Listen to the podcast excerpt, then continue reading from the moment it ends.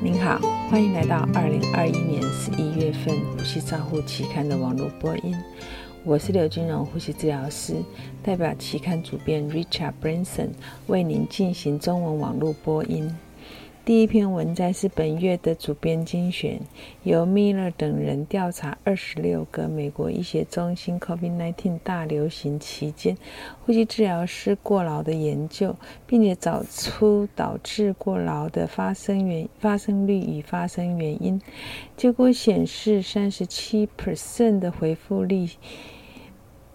有过劳与每周工作时间，ICU 每周工作时间人员不足，无法完成分配工作，频繁的接触 COVID-19 以及领导力的负面看法有关。他们得到的结论是，大流行期间过劳在呼吸治疗师中是很常发现的。那发现良好的领导力是可以预防过劳的。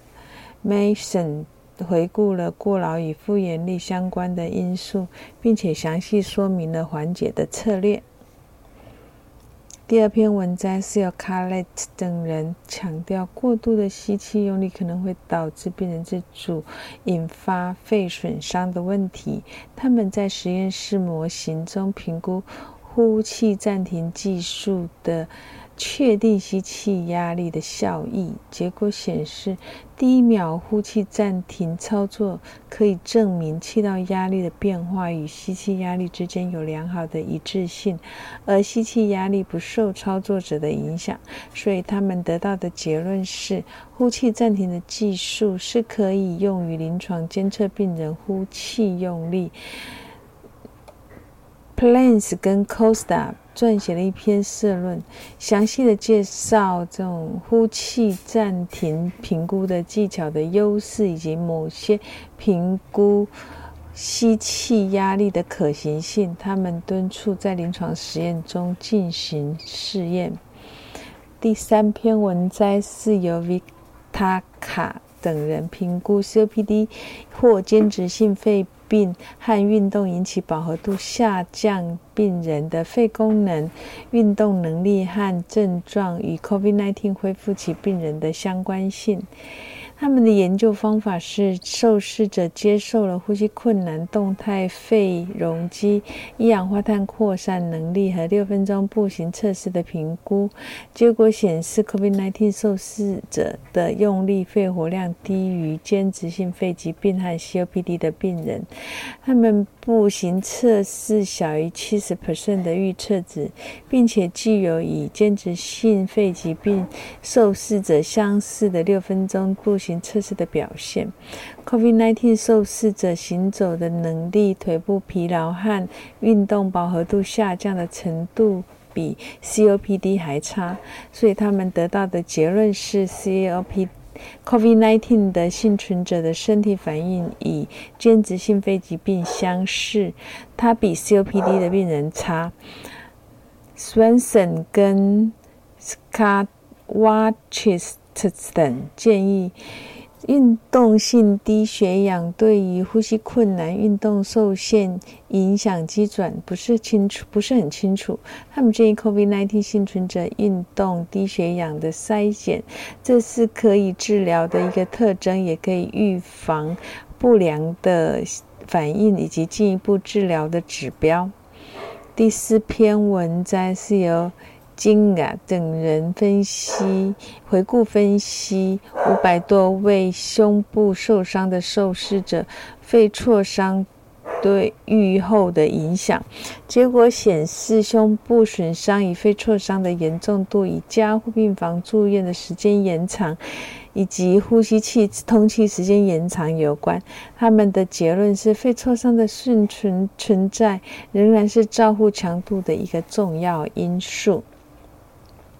第五篇文章是由巴哈塔等人回顾分析二十六名 COVID-19 受试者肺力学和呼吸器设定进行分类，结果显示受试者的 PF ratio 的中位数是八十六 mmHg，肺顺应性为二十五毫升 cmH2O，死亡率为六十一 percent。幸存者持续通气期间的中位数是三十五天。高的 PEEP 值与高的 D-dimer 值与生理无效腔增加是有相关的，对于氧合并没有显著的影响，这表示有微血管功能障碍的可能。第六篇文摘是由米勒等人回顾审查五年内二十七名先天性心脏病婴儿使用高频喷射通气的情形，结果显示他们的死亡率四十八 percent，有二十二 percent 的受试者转为 ECMO 治疗。像这种高频喷射通气治疗，使用四到六小时就会发生修吐降低和 pH 升高的现象。第七篇文摘是由 Lopez 等人比较末冲震荡肺功能测定和肺超音波、肺部超音波对一百一十七名 COVID-19 的幸存者检查的横断性研究，结果显示有一半以上的受试者有发生异常的 IOS 震，呃，末冲是震荡肺功能的。异常研究的结论是，肺活量测定正常者，他脉冲震荡肺功能检测可能会可以侦测到变化。他的肺部，他与肺部超音波的检查结果是比较有相关的。第八篇文摘是由 Pro Proculu 等人分析五百七十二位呼吸器脱离期间接受。受试者通气比结果显示，成功脱离者的通气比小于二有相关，而当通气比大于二的时候，它的呼吸器延长与呼吸器的通气时间延长有相关。这个他们作者的结论是。这种通气比可以确定成是否可以成功的脱离呼吸器的一个附加指标。第九篇文摘是由陈等人评估自主呼吸对于气管切开受试者呼气末肺余容积的影响。他们一共分析四十四名受试者，分析他们呃在。是否有五 cmH2O 的 PEEP 状态下的自主呼吸肺与容积的差异？结果显示，在 PEEP 五的状态下，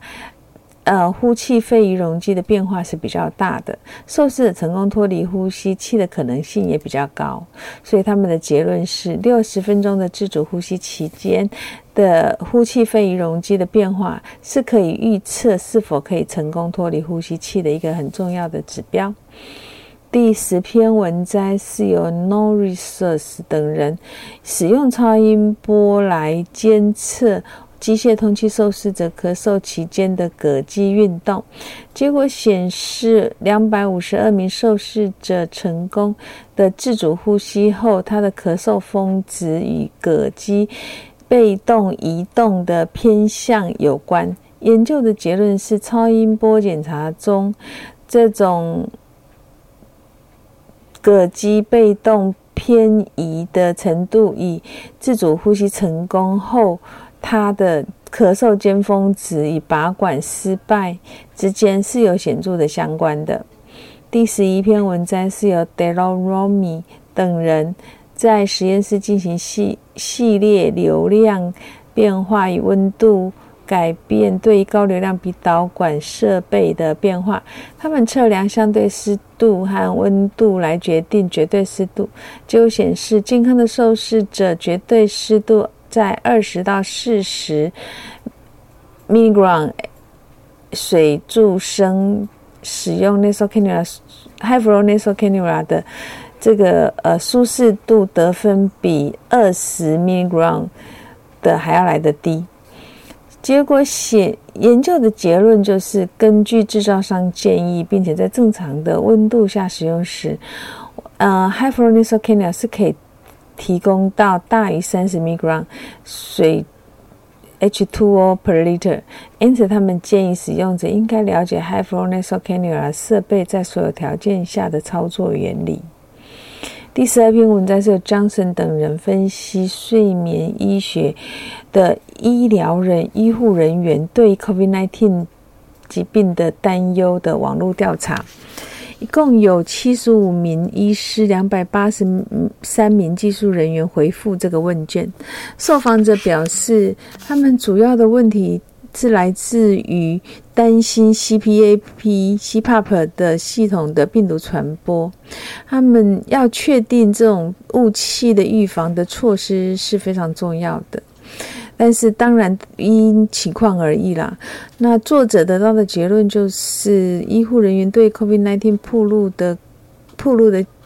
高度专注，表达了他们缓解策略的重要性。第十三篇文章是由 Kim 等人分析二零一二年以后 FDA 不良事件报告中治疗慢性下呼吸道疾病的二十五种药物的不良反应。结果分析的结，总共分析了六一六八二份 COPD 药物的 ADR 报告，发现上市前的放上市后的报告，除了 flucortisone、flu flucorate、vilanterol，就是抗酸氯替卡松跟维兰特罗。不同之外，其他报告都该都跟上市前的临床试验数据是类似的。第十四篇文章是由 Find 等人分析回顾分析四十八名成人 ARDS 受试者接受高频震荡通气治疗救援策略的结果。结果显示，在第三小时，受试者氧合改善和血管加压药物需求量增加，死亡率为九十二 percent。研究的结论是，HFOV 不适合用于救援治疗，但是 HFOV 启动使用的时间延迟和有害血流动力学影响导致不良结果的潜在原因有关。第十五篇。文摘是由 Blind 跟 Ari 等对一剩三名呼吸照护学生学业成绩进行回顾性的审查，他们确定与成功，呃，确定与成功相关的属性。结果显示，学业成绩与年龄、性别、上课时间、是否服役没有。显著的相关的差异，学生在特定课程中表现出来 NBRC 考试的成功之间存在的正相关。第十六篇文章是由 Hugh James 等人针对儿科创伤损伤后 ARDS 的流行病学和结果。进行了系统性回溯分析，结果显示创伤后的 ARDS 死亡率高于其他原因导致的 ARDS，这可能是多器官衰竭的结果。第十七篇文摘是由 Gupta 等人提供一篇跨学科照护的叙述性回回溯的文章，会来减少医院往。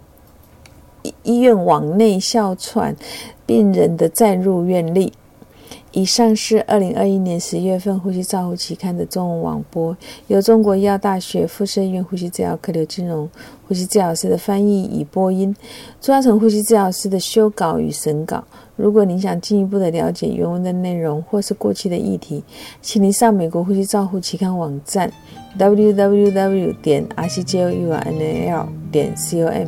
你也可以就由网络的订阅，自动收到未来的网络播音议题。